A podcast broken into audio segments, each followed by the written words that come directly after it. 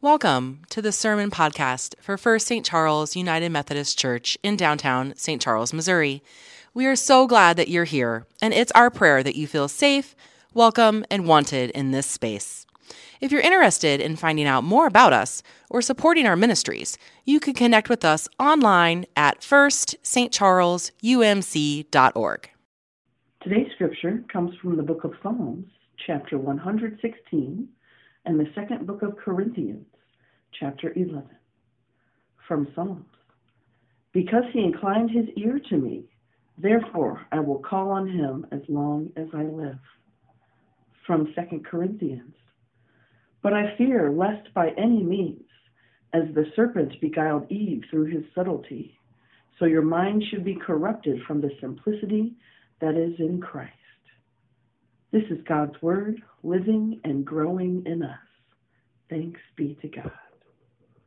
There are some days I find the challenge breathtakingly stunning. I'm here getting ready to preach, and I'm aware that there are as many as five generations worshiping with us. How do we ever dare to speak a word of God Almighty to five generations at once. We don't look alike, think alike, act alike. The experience of someone in their 80s or 90s differs wildly from someone in their teens. How do we speak a word of God to each other? Even our experiences of God differ wildly some of us have had transforming moments that we can point to and say, then, that's when I was converted, on that day, in that place, and at that time. On the other hand, my goodness, others of us can barely remember yesterday. But we have known a lifetime of being moved more and more to become in God's image. What's more, some of us could testify to having known too much of what theologians call the backside of God, the hidden, incognito God, the God who is present with us as absence in our lives. In contrast, there are others who seem to have only known love, love, love, an abundance of God's blessing, palpable presence our experience of God do differ wildly. As Len Sweet puts it, Jesus is a singular noun, but a plural experience. I take that to mean that we do experience God in the plurality of our own unique and varied experiences, and that we know God most fully in the plurality of our experiences together. I'll ask it again. How do we speak a word of God to each other? Some will do so in a reductive approach that tries to squeeze everyone into the same mold, flattening out all experiences into one type. Elevating one way to God as the essence of all that's required as a teenager growing up in a Baptist church, I got a more than reasonable dose of this approach. It came in the form of a formula that said, Pray this prayer Dear Lord Jesus, I know that I'm a sinner and ask for your forgiveness. I believe you died for my sins and rose from the dead. I turn from my sins and invite you to come into my heart and life. I want to trust you and follow you as my Lord and Savior.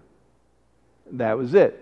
That's all that was needed now or ever. It was my ticket out of hell and into heaven. It was that simple, problem solved. One of the things I truly love about my Methodist home is the more expansive room for growth. From the beginning, John Wesley challenged us to see God's activity in our lives as varied from that prevenient grace that is with us before we were ever aware to that justifying grace that quickens us, to the sanctifying grace that makes us again and again daily disciples, intentionally, methodically into God's image in Christ Jesus. In that spirit and to that end, today we start a new series on spiritual growth. The educators and psychologists among us will know the names Piaget, Kohlberg, Lawrence. The philosophers will know Ricoeur, Gilligan, Wilber. They all, in some ways, have contributed to this series. As a college student, I imbibed the work of James Fowler, the Methodist professor at Emory, the son of a North Carolina Methodist preacher, whose work on faith development shaped me into a Methodist before I ever knew what hit me. It was like I woke up one day from a stupor and said, Dang, how did I become a Methodist? Recently, it was all reinforced for me in the reading of Brian McLaren's book, Faith After Doubt. He boils it down to this fourfold pattern simplicity, complexity, perplexity, harmony. You could think of these as successive stages on a ladder. We are, after all, climbing Jacob's ladder, where every rung goes higher, higher. McLaren suggests instead thinking of these as rings of growth on a tree. It's not that we leave behind earlier stages, they stay with us, forming the core of who we are and making possible our continued growth. Or, he says, maybe think of these as tools, skill sets that you have at your disposal that we start out with one, we may acquire more. Simplicity, complexity, perplexity, harmony. Today, simplicity as sophisticated a person as Coco Chanel once said, simplicity is the keynote of all true elegance. Or as Walt Whitman put it, the art of art, the glory of expression, and the sunshine of the light of letters is simplicity. It's a theme echoed in Scripture. The Lord protects the simple.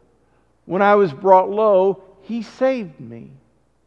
And again, but I fear lest by any means, as the serpent beguiled Eve through his subtlety, so your mind should be corrupted from the simplicity that is in Christ. It's not keep it simple, stupid. It's keep it simple, wise. There is wisdom in simplicity describing the faith of the simple, McLaren graphs it out. For the simple, the focus is on a right and wrong view of the world. There is a kind of dualism to the worldview of persons at this stage. The world, people, are perceived as either good or evil. There's no shading of grays, it's black and white. You either like Coke or you like Pepsi. You can't like both. For those in this stage, the motivation is to please others, to achieve goals, to obey authority, developing skills, and becoming independent. But at the same time, those in this stage assume that everything in the world is either known or knowable. Knowledge is power. Power is what authorities have. And speaking of authorities, they are primarily our parents, but also teachers, police, pastors, adults. And in this stage, we so want to belong. We want to make sure that we're a part of the right group, the true group. We're Methodists. We're better than and at this stage, the core question is what do the authorities say? Or, in faith terms, what does the Bible say? taken literally. And in this stage, God is understood as supreme, almighty, protector, lawgiver, patriarch. Mistakes are legal infractions, moral failures, disobedience to authority, ignorance of the rules. Now, with all the different stages, there are strengths and there are weaknesses. A strength is that persons in this initial stage are highly committed, willing to sacrifice. The weakness is that it can become narrow minded, judgmental, combative, willing to inflict suffering, and a kind of false certainty. C.S. Lewis warns those most willing to suffer and die for their faith may also be will- those most willing to harm and kill for it. More could be said. Maybe you get the idea. Some people will never get beyond a simple faith, and that's okay. I'm thinking of two of the most important figures in my own life, persons whose faith stood out to me from a very early age as the greatest that there was. My maternal grandfather and my paternal grandmother. Neither went very far in school. Grandpa never made it past the sixth grade. Granny never learned to drive. They both read the Bible daily, almost obsessively. They were good and they were kind. They were simple people. They were humble. They are very much still with me.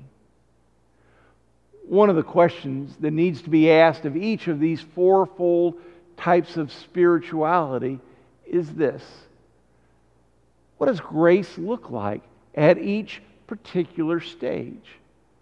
At this stage, it looks like the psalmist who could trust that the Lord protects the simple. God's got this. God's got me. It looks like assurance. God has saved me. God will save me. It looks like providence, and it looks like the assurance and confidence that in the end, God wins. We all win. In the meantime, it looks like the simplicity that is in Christ. Or, as Paul said in an earlier letter to the Corinthians, for I decided to know nothing among you except Jesus Christ and Him crucified. Some of you know that Beth and I are on the cusp of a major home renovation project. After working with an architect and after securing a loan and a builder, we've got to we've gone to work remodeling our place that I affectionately call the farm. For the entirety of our marriage, we've lived in two homes, splitting life between the two. Eventually, one day, it'll be where I retire. Now it's where Beth mostly lives, and she deserves to live in a place that's in better shape. All that's to say, as we move forward, we're having to do some downsizing. Beth is quite admittedly catching the brunt of it now, as she has to sort through 50 years of living in that house, deciding what to move out, what to keep, what to eventually move back. In odd moments, I find myself thinking about what I may eventually need to give up. At some point, two houses will become one. And I'll need to give up some things that have been with me for a very long time. Here's a picture of one of those things, and quite frankly, I'm a little embarrassed to show it to you. It's a picture I painted as a sophomore in high school. It was the 70s, and mod was a thing. It's currently hanging hidden behind a door in the parsonage. that no one besides me will see. It's a sadness to me to part with something that has been with me so long. I think it's probably time, don't you? And while there is a time and a season for acquiring, isn't there another season that needs must follow? A time for parting, for paring down, for giving away. But isn't this a kind of growth too?